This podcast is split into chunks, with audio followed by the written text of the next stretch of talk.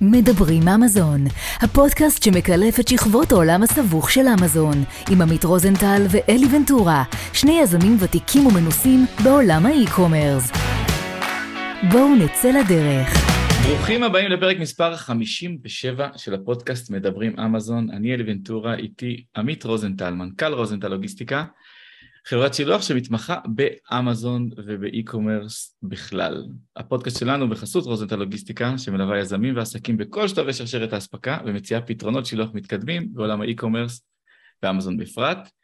ואני מזכיר לכם שאת הפודקאסט שלנו אפשר לשמוע בספוטיפיי, גוגל פודקאסט, אפל פודקאסט ובערוץ שלנו ביוטיוב. long time, עמית, מה קורה? וואלה, זה היה סוג של spring break, או summer break, למרות שלא היה תכנון בזה, אבל long time, וחזרנו, וחזרנו עם אורח מיוחד. תכף אלי אתה תשמע את הסיפור שלי ושל דני, את ההיכרות בינינו, אז תבין כמה זה מיוחד הפרק, אבל באמת שמחים לחזור ושמחים לארח את דני. אלי, איך אתה בגדול? איך עברו הקיץ, החגים, לפני החגים? הכל מעולה, קדימה. חוזרים מהקיץ ישר לעבודה, והופ, הפסקת חגים, איזה ברייק קטן. ואז יש לנו חגים אמיתיים. יאללה, מגניב. אז טוב, לענייננו, אז היום אנחנו מארחים את דני גסנר, שהוא מייסד ושותף ומנכ"ל של מותג אוטוטו, שנמכר לחברת ברנדד הצרפתית, לא רוצה להגיד בערך סביב השנה. רק אני אגיד הערת סוגריים, אלי זה סיפור אנקדוטה, אני דני מכיר אה, משכבר הימים, אה, באופן די פרדוקסלי רכשתי ממנו בזמנו איזו דירה נחמדה בגבעתיים, יום אחד אני הולך ברחוב, אה דני, היי עמית, מה קורה? מה אתה עושה בחיים? אני בעלים של חברת שילוח, אה וואלה, יש מותג באמזון, ואז החיבור גם המשיך, ואני מדבר איתך איזה שלוש-ארבע שנים אחרי האירוע המקורי. גדול. אז uh, הכל היה כזה ככה, אני יכול להגיד שדני איש מקסים, ישר והגון, זהו, אחרי כל הברכות האלה, דני, ברוך הבא. חיכינו לך הרבה הרבה הרבה זמן לפרק הזה, ומאוד שמחים שאתה פה איתנו. תודה, שמח להיות איתכם. מתנצל אם יש קצת צפצופים ברקע, זה משאיות שפורקות פה בדרום תל אביב. אה, הסטודיו שלנו יושב אה, ברחוב הרצל בדרום תל אביב, אז אה, אחת הסיבות האמת שבחרנו במיקום הזה זה בזכות זה שאפשר להכניס לכאן אה, סחורה, לפרוק אה, וכולי. אז, אז עוד מעט בהמשך הפרק אני אשמח להבין למה אחרי האקזיט אנחנו עדיין מדברים על סחורה ו- וסטודיואים וכאלה, אה, שזה נראה לי נושא מיוחד כשלעצמו, אבל בוא, בוא נלך אחורה, בוא תיקח אותנו איזה חצי שנה ככה לפני שאתה נכנס לאמזון, מה אתה עושה ומה גורם לך להיכנס לעולם הזה. אז אלי ברשותך אני אתחיל קצת אה, לפני כי הסיפור מתחיל אה, בסוף שנות התשעים. או-אה, או-אה. דני, בעצם... אתה לא נראה כזה מבוגר, סוף שנות התשעים אני הייתי בתיכון. תודה, תודה. בין, היום אני בן 47, אבא לשלוש, אבא גאה לשלוש אה, בנות מדהימות. וואו, מדהים. והתחלתי בעצם את הדרך היזמית שלי בלימודי עיצוב. בתל אביב, עיצוב המוצר, אה, שם הכרתי גם אה, את השותף שלי, למדתי איתו והקמנו ביחד את, ה, את החברה. בשנקר דרך אגב? איפה זה? לא, אני, אני למדתי ב, במכללה שנקראת אסכולה, היא לא קיימת יותר, עשיתי אחרי הלימודים תואר שני באיטליה, במילאנו, אה, וכשחזרתי לארץ בעצם פתחנו את הסטודיו, אז אנחנו מדברים על שנת 2004 ככה פתחנו את אה, אוטוטו, השותף שלי אה, הוא קיבוצניק, יושב בקיבוץ כפר מנחם והדרך הכי קלה אה, הייתה פשוט להתחיל בקיבוץ.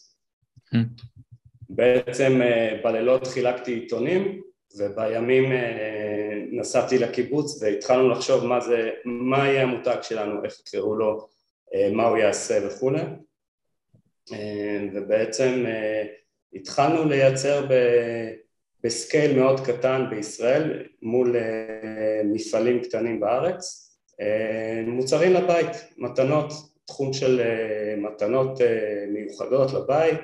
באיזה שנה זה קורה? אנחנו עדיין בסוף שנות ה-90? 2004-2005, בסיום הלימודים ככה כבר בלימודים אורי ואני ככה פינטזנו מה, מה נעשה אחרי הלימודים ומעצב מוצר או מעצב תעשייתי בישראל, האפשרויות שלו באותן שנים מאוד מאוד מצומצמות, זה אומר שמעצב יכול לעבוד בחברת כתר פלסטיק או לעשות מוצרים רפואיים, דברים שהם יחסית, נקרא להם מאוד הנדסיים וגנריים. אפורים. אפורים. אז באמת בתחילת הדרך לא ידענו בדיוק מה אנחנו עושים, נתנו שירותי עיצוב לכל מיני יזמים וחברות יצרניות כמו טייני לאב של שילה וכמו נעמן, חרסה, כל מיני משווקים מקומיים שאתם מכירים והתחלנו לתת להם שירותי עיצוב ובמקביל לייצר סדרות קטנות של מוצרים שלנו ולמכור לחנויות פה בארץ, חנויות אם אתם מכירים כמו סו, בית הבאוהאוס וכולי, באותה תקופה לא היו הרבה, היה בעיקר חנויות מוזיאונים, זאת אומרת כשאתה הולך לטיול עם הילדות במוזיאון תל אביב ויוצא דרך החנות אז שם אנחנו היינו ובעצם זו הייתה הטעימה הראשונה מייצור והפצה בסקייל מאוד מאוד קטן. זה היה כמו איזושהי חממה של למידה, מה זה תמחור, איך, איך, איך בולטים על מדף ובאיזה מחיר נכון להגיע לצרכן. ובעצם חיפשנו... עכשיו, בתחום, בשנה הזאת אתם בכלל לא, לא, לא מכירים אונליין, כלומר זה לא משהו שהוא מקובל, אנחנו רגילים ללכת דור טו דור לסור ולמכור להם, נכון? ממש door to door, אונליין זה היה ברמה של בלוגים וכל מיני מגזינים לעיצוב ואנחנו באותה תקופה באמת שולחים אימג'ים של המוצרים שלנו לכל מיני בלוגים ומתחילים לבנות איזשהו network עם, עם מגזינים עולמיים. אבל נושא של e-commerce מבחינתנו לא היה קיים, זאת אומרת לילי יש איזו שאלה קטנה, ברמת ה... אני לא רוצה להגיד חלוקת עבודה, אבל כאילו, שניכם אנשי עיצוב, כן? אין לכם... אה, זאת אומרת, איך אתם, איך, איך עובד העניין המסחרי לעומת העניין העיצובי בתוך עסק כזה שמתגבש, שאיך שאני שומע מקולך, באותם שנים גם לא היה יותר מדי אופציות, כאילו בארץ או בכלל ברמת העיצוב מוצר, לא כמו היום. זאת אומרת, איפה עבד אני עושה את זה, אני עושה את זה, ואיך עבד בכלל השיתוף פעולה ביניכם בנושא הזה, מי, מי מתעסק בצד המסחרי ומי מתעסק בפן העיצובי פה. שאלה מצוינת ש... שעד היום, אתה יודע, זה, זה, זה כמו זוגיות לכל דבר, שותפות מהסוג הזה, כי באמת שני אנשים שבאים מאותו רקע ושניהם רוצים לעצב, שנינו ב... אה, במקום הזה שרוצים להיות בצד של הקריאייטיב והצד המסחרי אה, פחות מניע אותנו. Mm-hmm. אני חושב שמזלנו, גם של אורי, השותף שלי, וגם שלי, ששנינו באים ממשפחות של יזמים. אבא שלי, זיכרונו לברכה, מהנדס אווירונאוטיקה, שבנה כמה סטארט-אפים בעצמו, ואבא של אורי הוא אומן אה, בקנה מידה בינלאומי שאתם מכירים את היצירות שלו אה, ובעצם שנינו גדלנו במשפחות של עצמאים יזמים אה, והבנה שבלי cash בקופה אי אפשר לעשות קריאיטיב ובלי marketing ובלי שיווק ובלי מכירות אין כלום. אז באמת יצרנו בינינו איזושהי חלוקה, והחלוקה הייתה חלוקה של זמן בעיקר, וחברות טובה של, ש, שמושתתת בעיקר על פרגון, עד היום דרך אגב. Uh, איך, איך בעצם אנחנו, אנחנו מביאים את המותג שלנו הכי רחוק שאפשר.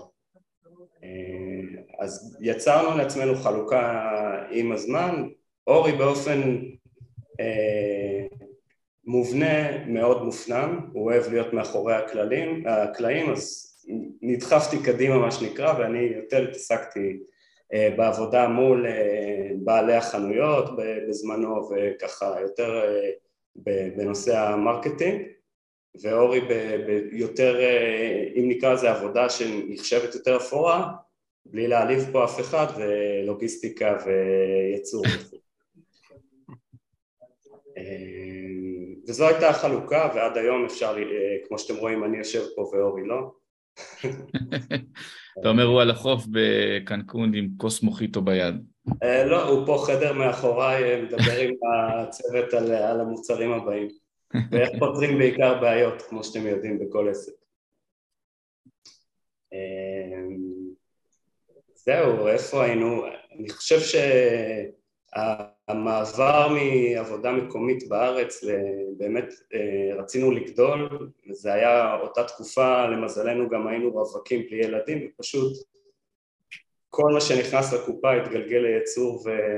ופיתוח אמ, ו... ובעצם אה, התחלנו לחפש, הביקוש עלה מן הסתם והתחלנו לחפש יצרנים בסין וגם ערוצי הפצה בינלאומיים גדולים יותר. ואז בעצם יצרנו אה, קשר עם אחת החברות ש... שמשווקת אה, מוצרים מהסוג שלנו בחו"ל אה, קוראים להם מונקי ביזנס, בסופו של דבר התעשייה בארץ היא מאוד מאוד קטנה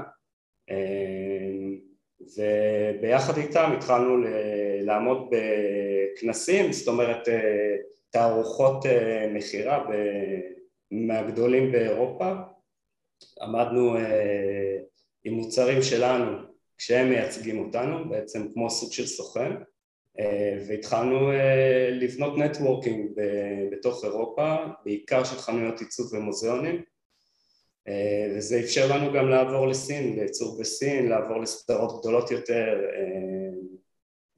זה, זה ככה, אנחנו מדברים על שנת 2006-2007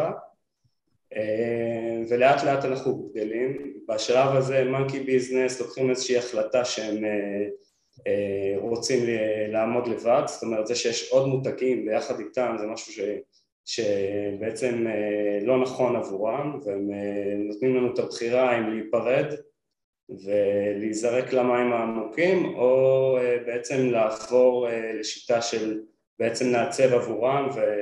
וניפרד מהמותג שלנו ובאותה נקודה אנחנו מחליטים להמשיך בעצמנו את ההפצה אה, יוצרים קשר עם... החלטה קשה? החלטה קשה בהשקפה רטרוספקטיבית, או שזה... איך אתה מסתכל על זה היום? אני חושב, אני באופן כללי חייב להגיד שכל צומת בחיים המקצועיים שלי, של פרידה ממישהו משמעותי שיש לו באמת איזשהו משקל מאוד כבד אה, ומכריע בעסק היא החלטה קשה. אה, ותמיד בצמתים האלה, עד היום אה, רק יצאנו חזקים וגדולים יותר מהסיפור הזה, אבל כן, זו החלטה קשה. אני באופן אישי לוקח דברים מאוד מאוד אה, אישי, אני עושה גם דברים בצורה מאוד מאוד טוטאלית, אה, וכן, זו החלטה קשה, זה לא לישון בלילה, להתייעץ עם האנשים הכי קרובים אליי, ובסוף כן, לי היה מאוד ברור שאנחנו צריכים לעשות את זה וגם לשותף שלי וכן זה כבר שנים שיש לי ילדים קטנים ואני מבין את המשמעות ש... שצריך גם לפרנס ולא רק uh, לעשות דברים בשביל הכיף. אז כן זה צומת מורכבת ומאוד מאוד מש... שמאוד הכריע את ההמשכיות uh, של הפעילות שלנו. Uh, סליחה, סליחה שנייה, אני מתנצל נמשיך. אמ, אז מה עושים? אה, יוצרים קשר מיד עם המפיצים ומזמינים את הביתן אה, עם המיקום הכי טוב בתערוכות. בעולם, לא בארץ. בעולם. שזה עלויות בפני עצמם. כן, תערוכה, אה, בואו נגיד ביתן קטן אה, של משהו כמו שלוש על שלוש, משהו פצפון כזה בתערוכה גדולה, יכול להגיע ל-100 אלף שקל. אה, וואו, וואו, וואו.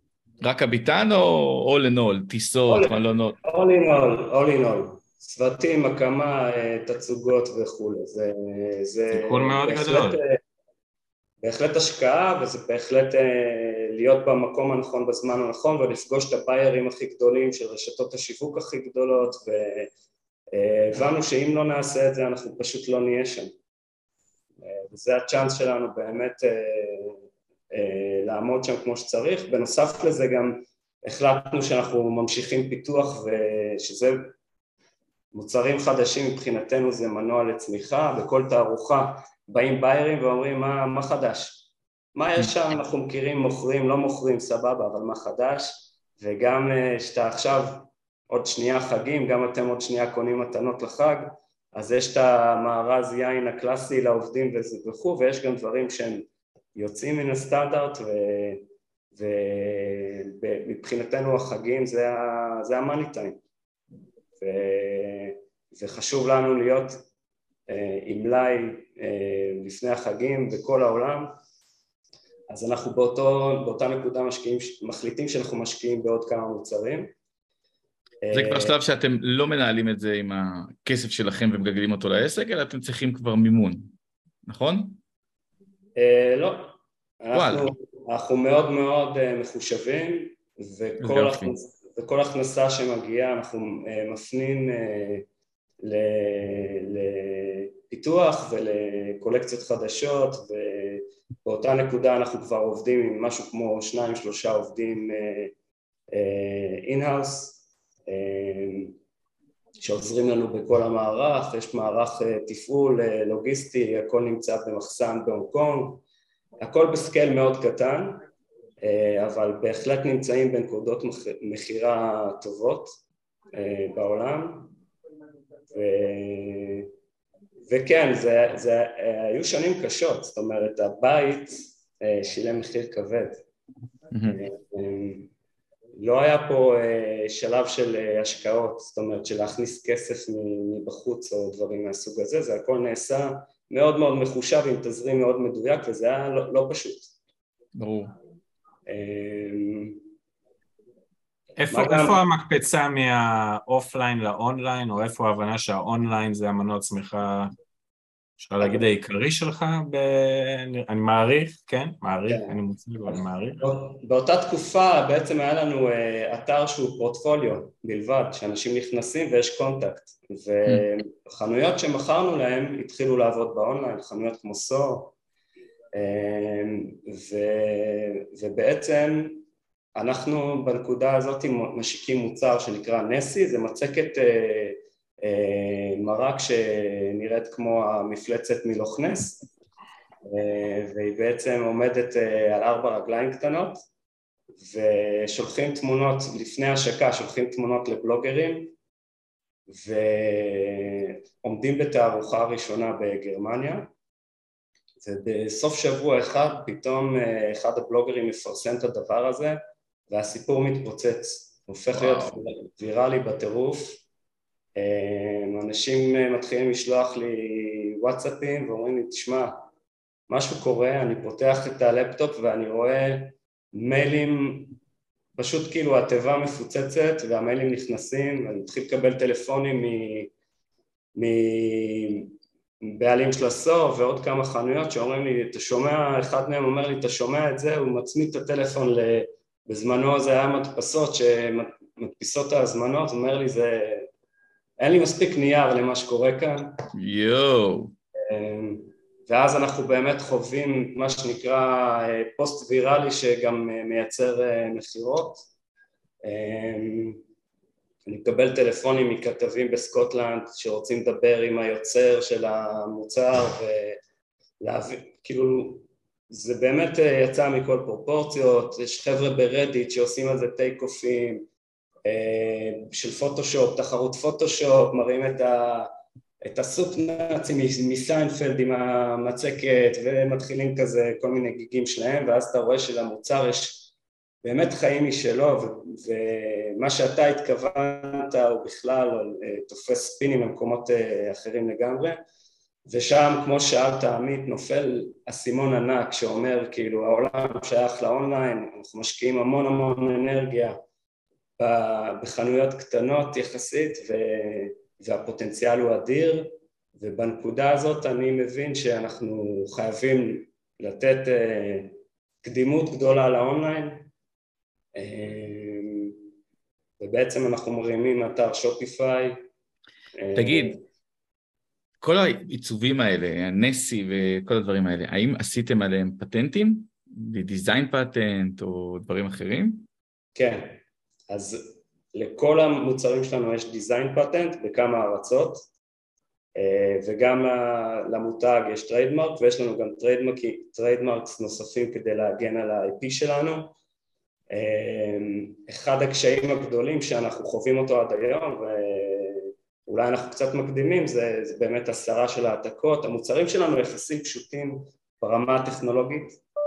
זהו, בגלל זה, בגלל זה אני שואל, אני, אני חופר קצת תוך כדי ומסתכל על הנסי הזה, וגם ראיתי אותו כמה וכמה פעמים, ו, ואני אומר, וואו, בטח שברגע שזה מתפוצץ אונליין, דבר ראשון, הסינים מתחילים לייצר, קודם כל נייצר, אחרי זה נבדוק, ואז נשלוח באמזון, ואז בטח רוב ההתעסקות שלכם זה בוא נסיר את זה ובוא נסיר את זה, והמון עורכי דין והמון מכתבים. אז אפילו יותר גרוע מזה, אלי, זה אפילו לא לייצר, זה לקחת את האימג'ים שלי ולהעלות אותם איפה שאפשר, ואז לעשות הזמנות, ואז מייצרים, למה להתאמץ? תכלס. אז בעצם עשיתי להם את כל העבודה, עכשיו הם רק צריכים לעשות reverse engineering. אגב, בביקורים במפעלים בסין, ולפני הקוביד יצא לי להיות לא מעט במפעלים, אחד הדברים הראשונים שיצרן סיני גאה יראה לכם, זה את אה, צורת ה-reverse engineering, איך הוא לוקח מוצר, סורק אותו ומייצר אותו בקלות, והאמת שהם טובים בזה, זאת אומרת אם, אם אתם רוצים לקחת מוצר ולשפר את התמחור שלו, פשוט קחו את המוצר הקיים שלכם, תעבירו אותו ליצרן אחר ותגידו לו זה מחיר המטרה, כנראה שתצליחו לשפר מיד את, ה, את העלויות שלכם. זה נכון, עשיתי, היה לי מוצר שייצרתי בארץ עם, עם בית דפוס, והוא היה בארץ כי הוא היה באיכות מאוד מאוד גבוהה והיה לנו קשה לוותר על האיכות. ואז כל פעם אמרו לי סין, סין, סין, סין, אז לקחנו את זה והעברתי את זה עם, עם sourcing, עם סוכן sourcing סיני, אמרתי לו, אני רוצה בדיוק כזה, אחד לאחד, אותה עובי, אותו חיתוכים, בדיוק אחד לאחד, לקח לו איזה חודש, חודשיים, הוא הביא לי אחד לאחד רבע מחיר ממה שהיה בארץ. ברמת הרבע מחיר, משהו פסיכי.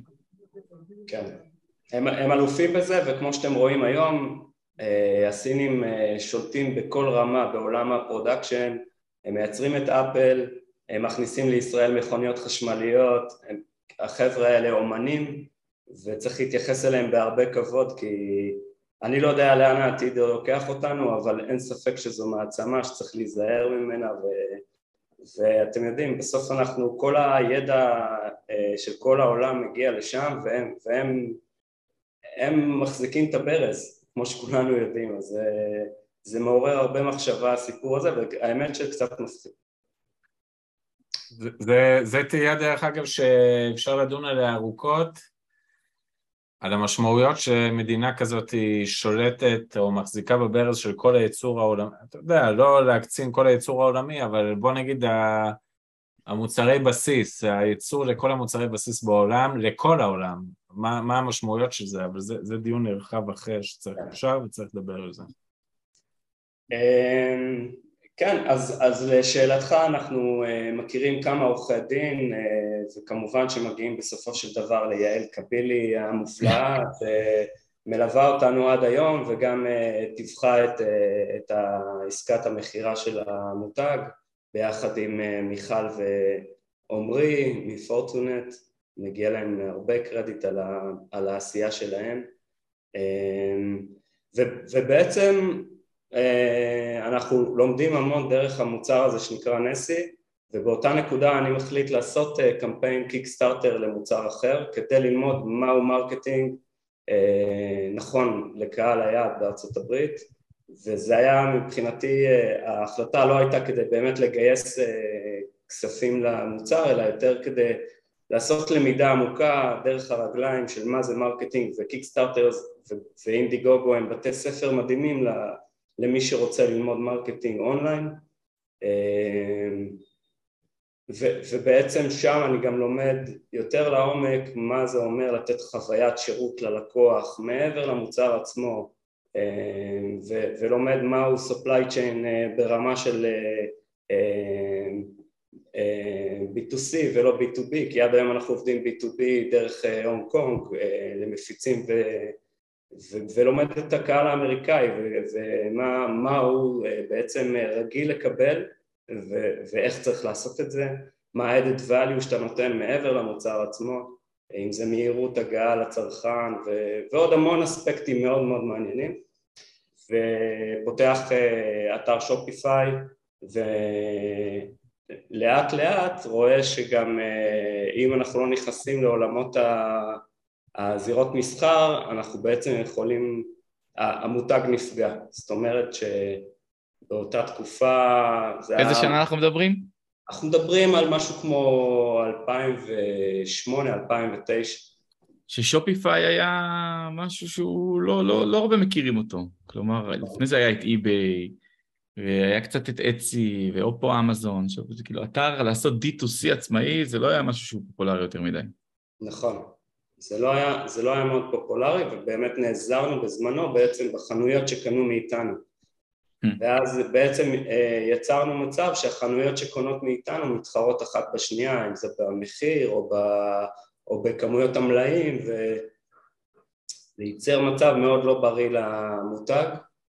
אה, וגם לא היינו אה, סלרים באמזון אז בעצם לא יכולנו לשלוט במה שקורה בתוך הפלטפורמה. כן. אז, אז אתם יודעים, חנות פתחה אסין משלה ועוד חנות פתחה אסין אחר עם אותן תמונות ו, ואז, ואז איזשהו סיני פתח ונהיה שם ברדק וגם המפיצים, המפיצים בעצם ש, ששומרים על המחירים שאנחנו מבקשים מהם באים ואומרים לנו חבר'ה אתם אם לא תעשו בזה סדר אנחנו לא נוכל להמשיך לעבוד איתכם. וואו. ובאותה נקודה אנחנו מבינים שאין ברירה, אנחנו חייבים להיכנס בעצמנו לאמזון ולו רק בגלל שאנחנו צריכים לשמור על המותג ומבקשים מכל הריסלרים שלנו להפסיק למכור באמזון ממש מוציאים מכתב משפטי אה, ועם כל הזמנה מדגישים שלא מוכרים באמזון. כמובן שזה לא עובד במאה אחוז כי אנחנו עובדים עם לא מעט אה, מוכרים. והם מסתכלים על איך עושים כסף מהר ולא איך בונים מותג.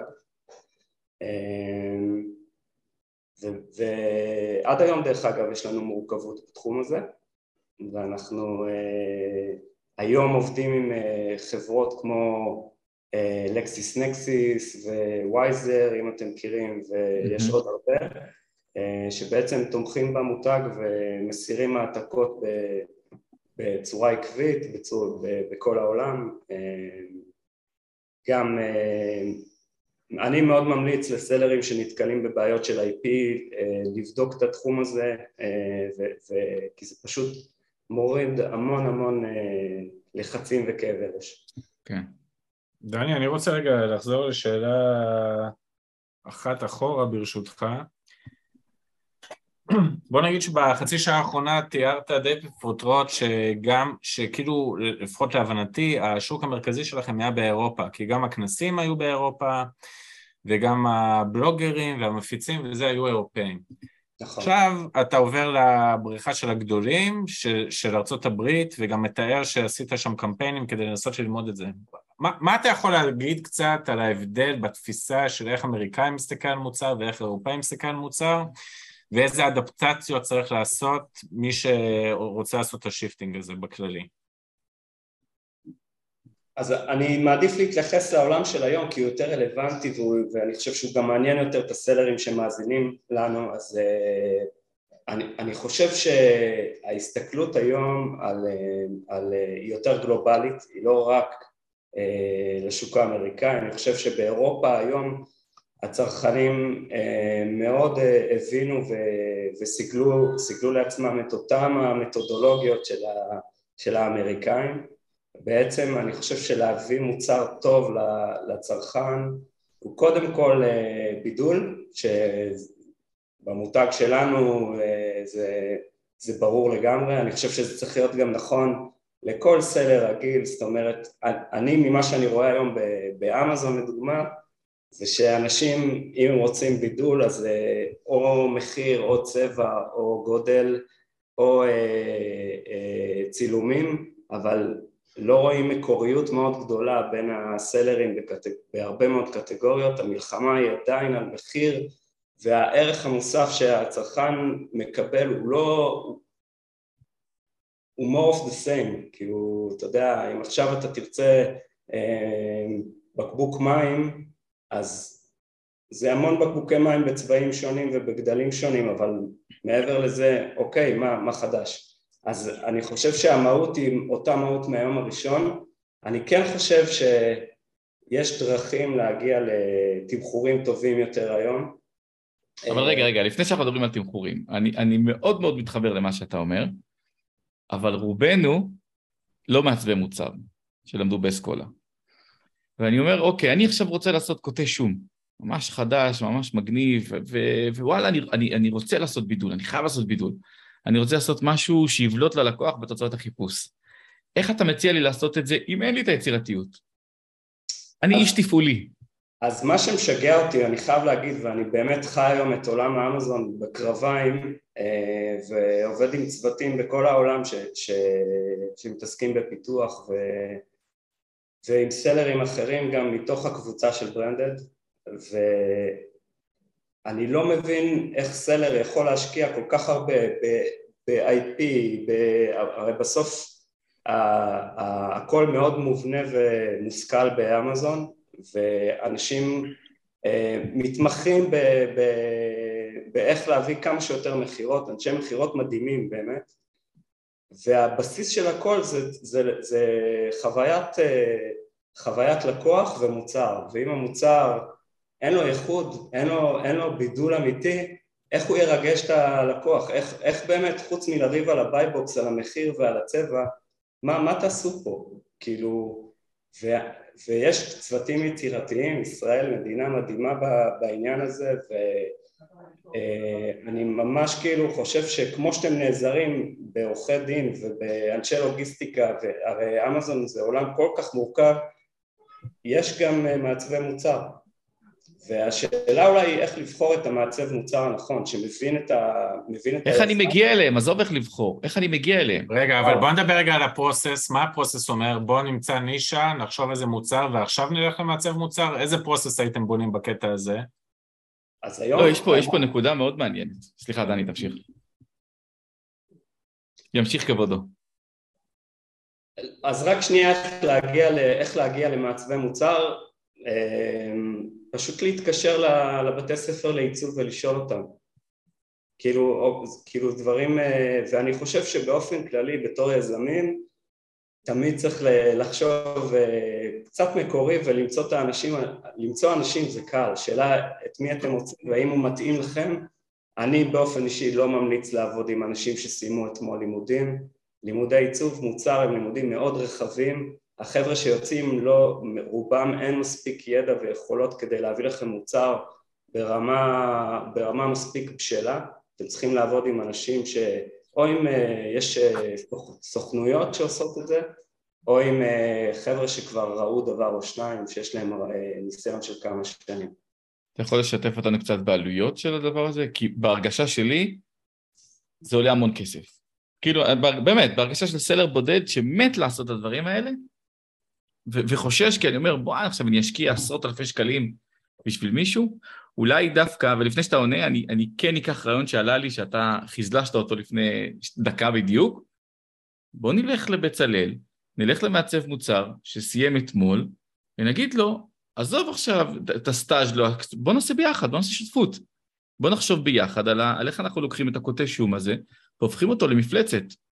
האמת, אני מבין לגמרי את הגישה, ואתה בעצם אומר אה, בוא ניתן למעצב הזה להתגלח על חשבוני כי אין לו את הניסיון והידע אז הוא יבוא עם רעיון מדהים ואז נקדם אותו. זה דרך אחת, אני לא פוסל, יש המון דרכים להצליח, יש אנשים שמצליחים גם בלי מעצבים אבל אני, אני רוצה רגע לדבר על ה-state of mind הזה של אנשים שהולכים בלי מעצב וזה כמו, וזה נכון גם לאנשים שבונים בית בלי מעצבת פנים או בלי אדריכל או, או משפצים דירה ה-added value של אנשי מקצוע אה, שחיים את התחום שלהם ולמדו מטעויות של אחרים יחסוך לכם כל כך הרבה כסף. והשטיקים הקטנים כמו שאתם כסלרים יודעים, הסיקרט סוס שלכם שמניע אתכם, גם לאנשי המקצוע יש, והם יכולים פשוט בכמה אה, תנועות קטנות לשפר לכם את התמחור ואת כל, כל, ה, את כל ה-P&L שלכם ייראה אחרת. ו, וצריך לתת קרדיט לאנשי מקצוע, אני חושב שכולנו, אנשים ראו דבר או שתיים, מבינים את זה היום, ו, ופשוט כאילו להבין שהערך המוסף בסוף הוא בכיס. אז נכון, בהתחלה צריך להשקיע טיפה יותר, אבל היום לפתוח אה, קטגוריה או מוצר באמזון זה כבר השקעה להערכתי, אני אזרוק מספר אה, כללי אבל לפחות מאה אלף שקל, אתה יודע, לסלר מתחיל, אז מה, לא, לא תקדישו איזה עשר אחוז למעצב מוצר כדי שהמוצר שלכם באמת יהיה עם נשמה ובידול? יש בזה משהו. לי נראה שזה הבסיס, אני לפחות מבחינתי אה, אם אני אלך מחר בבוקר לבנות בית בלי אדריכל, אלא ייתן לקבלן לעשות מה שבא לו, וואלה, לא יודע איך הבית הזה ייראה, או איך הוא יהיה אחרי גשם ראשון. אז כאילו, אתם יודעים, זה, זה א' ב' מבחינתי, ומוזר לי מאוד שסלרים לא עושים את זה. אני רוצה להוסיף עוד משהו, שמאוד מתחבר לי, אם לקחת את הדוגמה של, ה, של הבית. אה, אני גר בפרויקט חדש של פרויקט, אה, של, של דירות מקבלן. ויש כאלה שבאמת עבדו עם הצוות, ואדריכלית פנים קוראים לה, שידעה לעשות את הדברים ולהסתכל על הדברים, ויש כאלה שלא. עכשיו, כשאתה נכנס לדירה של, אני, אני עבדתי עם אדריכלית פנים, ככה שעיצבה את הדברים לפי, פה אמור להיות מנורה, אז פה יהיה נקודת חשמל. שם אמורה להיות טלוויזיה, אז פה תהיה נקודת חשמל מאחורי הטלוויזיה. וכאלה שלא עצרו ולא הזיזו את, ה, את, ה, את הנקודת חשמל, אז היא שם. עכשיו, לי מציקה בעין, שיש כבל שיוצא לטלוויזיה, וזה מטומטם כי אפשר להזיז את זה 20 סנטימטר מאחורה, שיהיה מאחורי הטלוויזיה. אבל הם לא רואים את זה. ואותו דבר זה באמזון, כי אני היום מוכר 50 יחידות ביום, וטוב לי עם ה-50 יחידות ביום ואני מרוויח אחלה, אבל בתכלס הייתי יכול למכור 80. הייתי יכול להתפוצץ עם המותג הזה, כמו המוצרים המבודלים שלכם, שהם לגמרי יוצאים מהתחרות, והייתי מוכר הרבה הרבה הרבה יותר, ומרוויח הרבה יותר, כי ברגע שאתה יוצא מהתחרות, אתה משקיע פחות ב-PPC, כי אתה לא מתחרה באותם המוצרים. אז אני רוצה לשאול רגע שאלה בקטע הזה, ואני מגיע מבית שאשתי מעצבת פנים, אז על עיצוב פנים, גם אלי וגם דני, אין לי ויכוח איתכם, ואני אומר את זה פר אקסלנס, שזה שווה את זה, אבל בואו רגע נדבר על המוצרים, בסדר? ושוב מגיע בן אדם שחוץ מלוגיסטיקה אני לא מבין כלום, בסדר? אני שואל את שתיכם שאלה, אם אתה מביא מוצר שעוצב על ידי מעצב, כן? האם ברמת התמחור בסופו של דבר, בכמות היחידות שניתן למכור, אתם חושבים שתהיה עלייה משמעותית? זאת אומרת, האם אתם כבר לא רבים על ה-30, 29, 31 דולר ואפשר לצורך הדוגמה לקחת אותו מוצר ולתמחר אותו בגבוה יותר?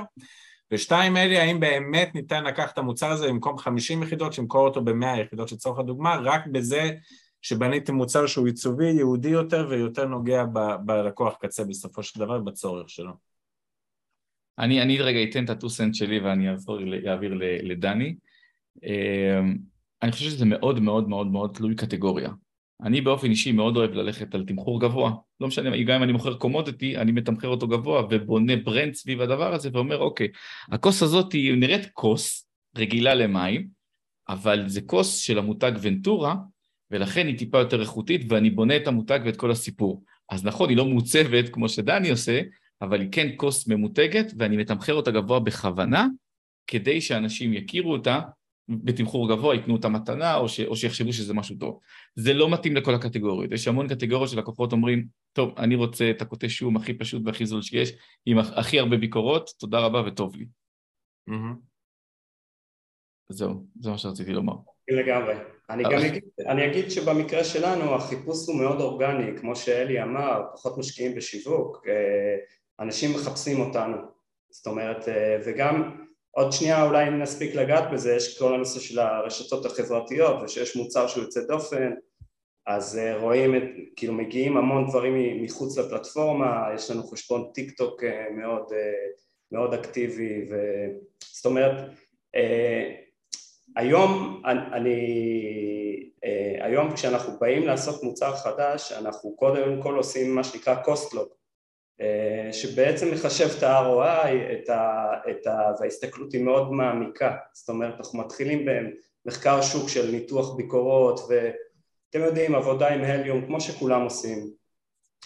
מנתחים את הקטגוריה, מבינים טוב מאוד מה המתחרים עושים, שאלות תשובות, עוברים, באמת מקבלים מצוות בפיליפינים את כל הדאטה, משם עוברים על עלויות הפיתוח, מהם עלויות של תבניות, צילומים, דוגמאות, אחר כך הוצאות משפטיות, אישורי בריאות וכולי וכולי, אחר כך עוברים להוצאות לוגיסטיות, שילוח 3PL, warehousing מחוץ לאמזון וכולי, והוצאות השיווק, מסתכלים בעצם בסופו של דבר מה ה-ROI שלי, מה ה-EBITDA, איפה אני עומד, ב...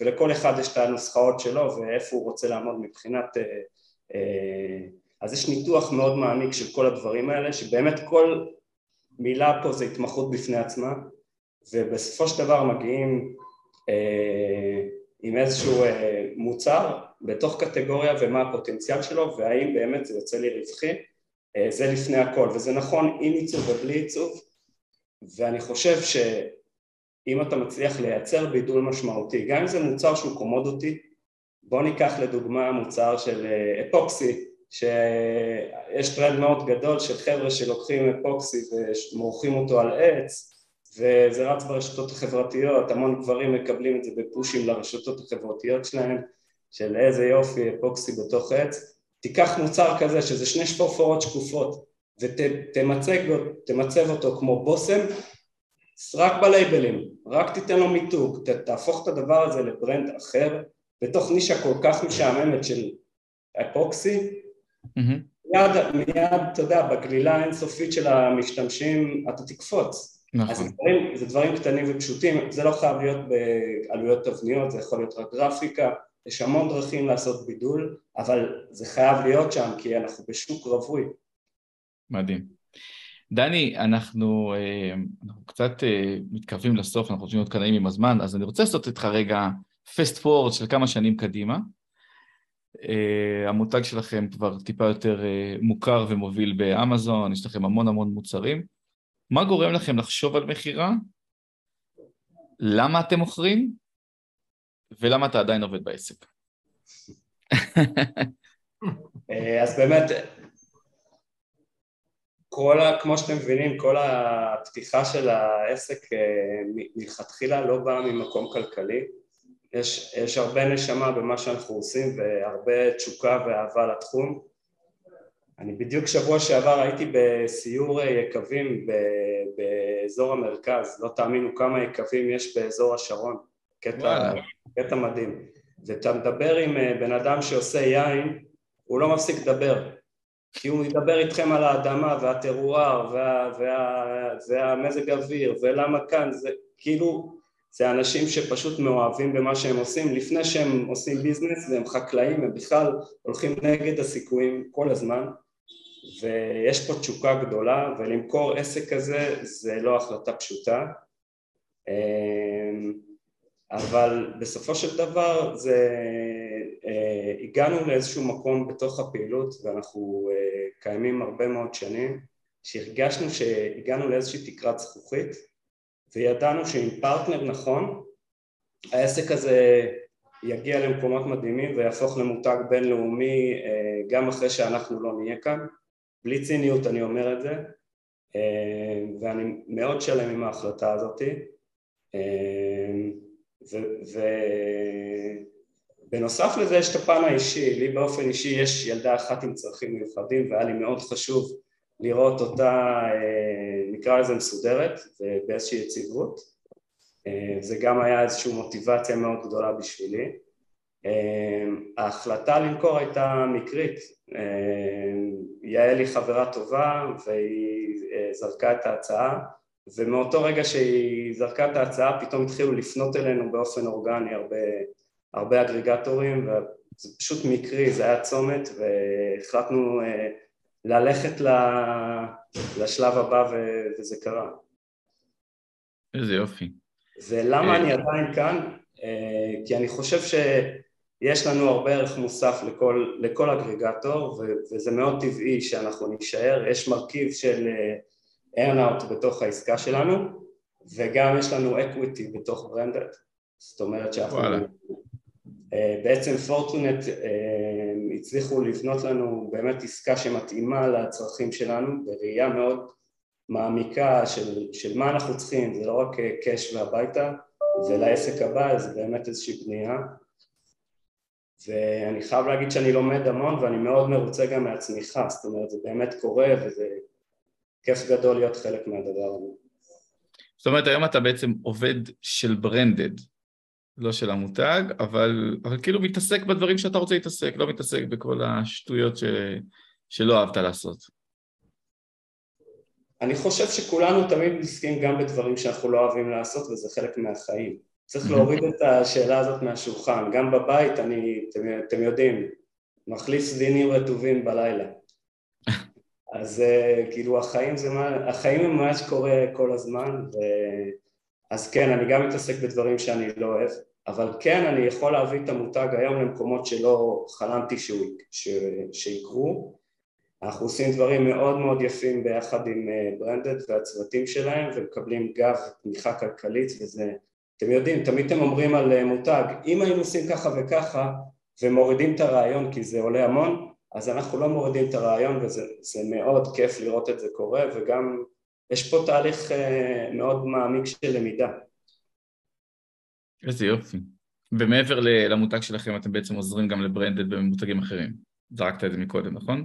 אנחנו עוזרים אבל, אבל uh, זה לא הפוקוס שלנו, זה יותר ברמה של פגישות כאן פה ושם כדי לתת את ה-2 cents שלנו ומה אפשר לעשות ואיך uh, דברים יכולים להיראות במקרים מאוד uh, קיצוניים זה ברמה של סקיצה אבל לא, אנחנו לא עושים עיצוב כרגע לתוך, ה, לתוך הקבוצה, אנחנו מרוכזים במותג שלנו. יש לי דקה לשאול שאלה רגע? אה, בטח, בטח, תשאל, בטח. אלי הוא נציגו הרשמי והבלתי רשמי של aggregator Atomic, ואלי, ממה שאתה כאילו שומע מדני את התיאור שלו, כמה לכם כ Atomic חשוב, כאילו ממי שנגיד אתם קונים את המותגים, להשאיר אותם באיזשהו מבנה כזה או אחר לשנה, שנתיים, ומה החשיבות בעיניכם, בכלל בשביל כל מי שרוצה לעשות אקזיט, כאילו להשאיר את בעל המותג בפנים לאיזה תקופה. ואני מדבר מהפוזיציה של אטומיק עכשיו כמובן. יצאנו קצת מהסיפור, אבל, אבל הסיבה שזה מעניין אותי, כי זה, זה באמת ה, זו באמת הגישה שלנו. אנחנו יוצאים מנקודת הנחה שהסלר, זה שבנה את המותג, אתה יודע מה, אצלך זה על אחת כמה וכמה, הוא זה שמכיר הכי טוב את המותג, והוא זה גם שיודע את הדרך לאן ואיך צריך להגיע לשם. ולכן כל עסקה שאנחנו עושים, השאיפה שלנו זה שהסלר יישאר איתנו בקפסיטי כזה או אחר. Mm-hmm. יש uh, סלרים ישראלים, אני אגב, דוגמה חיה שמכרתי את המותג שלי והגעתי בתור uh, עובד באטומיק, אז אני עושה גם את התחום שלי באטומיק וגם עדיין ממשיך לנהל את הפעילות שלי בצורה כזו או אחרת. יש לנו עוד סלר ישראלי שקנינו את המותג שלו ונכנס אלינו לנהל את הפעילות ואת התחום, שזה תחום שאנחנו פחות מכירים אותו, ו... ויש סלרים ש... ש... שנכנסים איתנו בסוג של consulting, עשר שעות שבועיות, חמש עשרה שעות שבועיות, שהם עושים שיחות שבועיות יחד עם המנהל המותג החדש שלהם, גם כי יש להם אינטרס לעשות את זה, כי אנחנו משאירים להם, כמו שאמרת, את הארנאוטים ואת כל, ה... כל הכסף שאמור להגיע בעתיד, וגם כי הם באמת, ואגב, זה אנחנו רואים כמעט בכל המותגים שאנחנו רוכשים ומדברים איתם, זה בא מפה, מהבטן.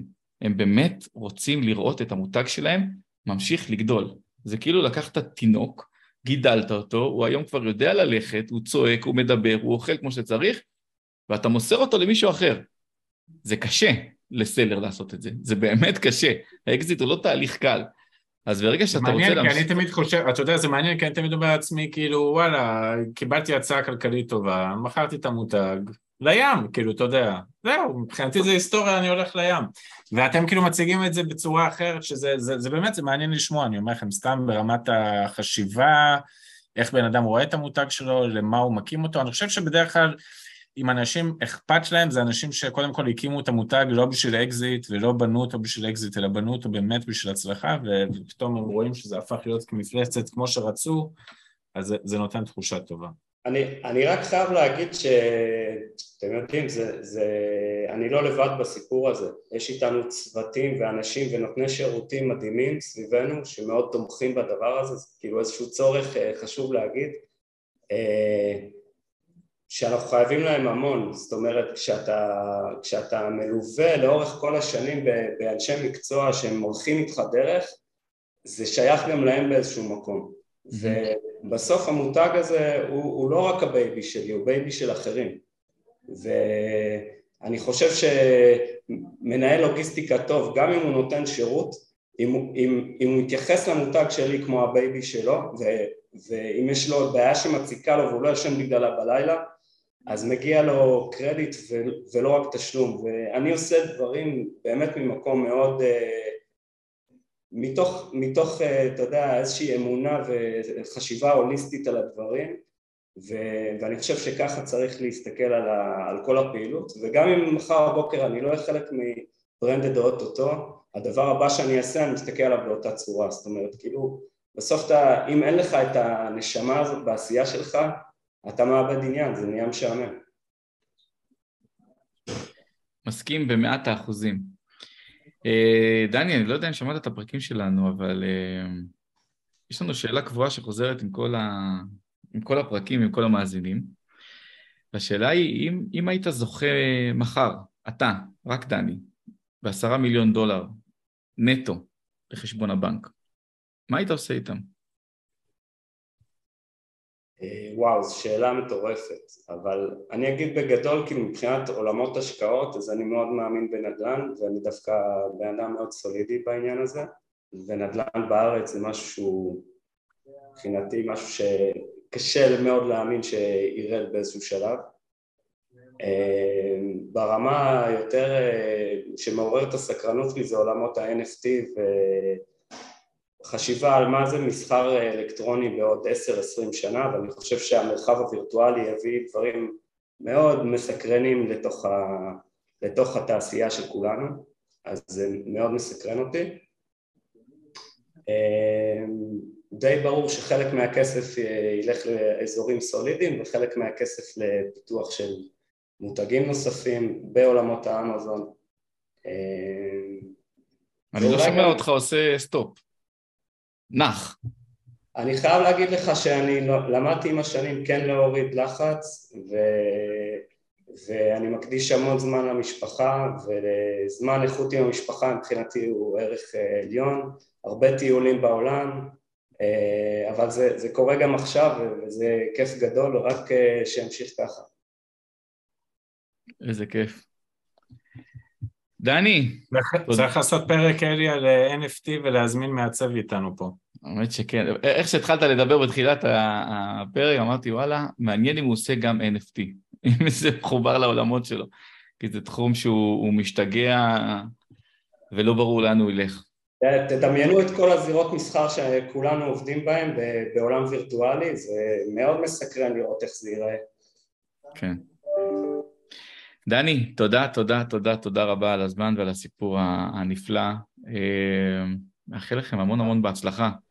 ב Christmas הקרוב. אה, אין ספק שיש פה מתנות יוניקיות ברמה אחרת לגמרי. ויאללה, תמשיכו להצליח. תודה, שמחתי להכיר. תודה רבה, דני. תודה.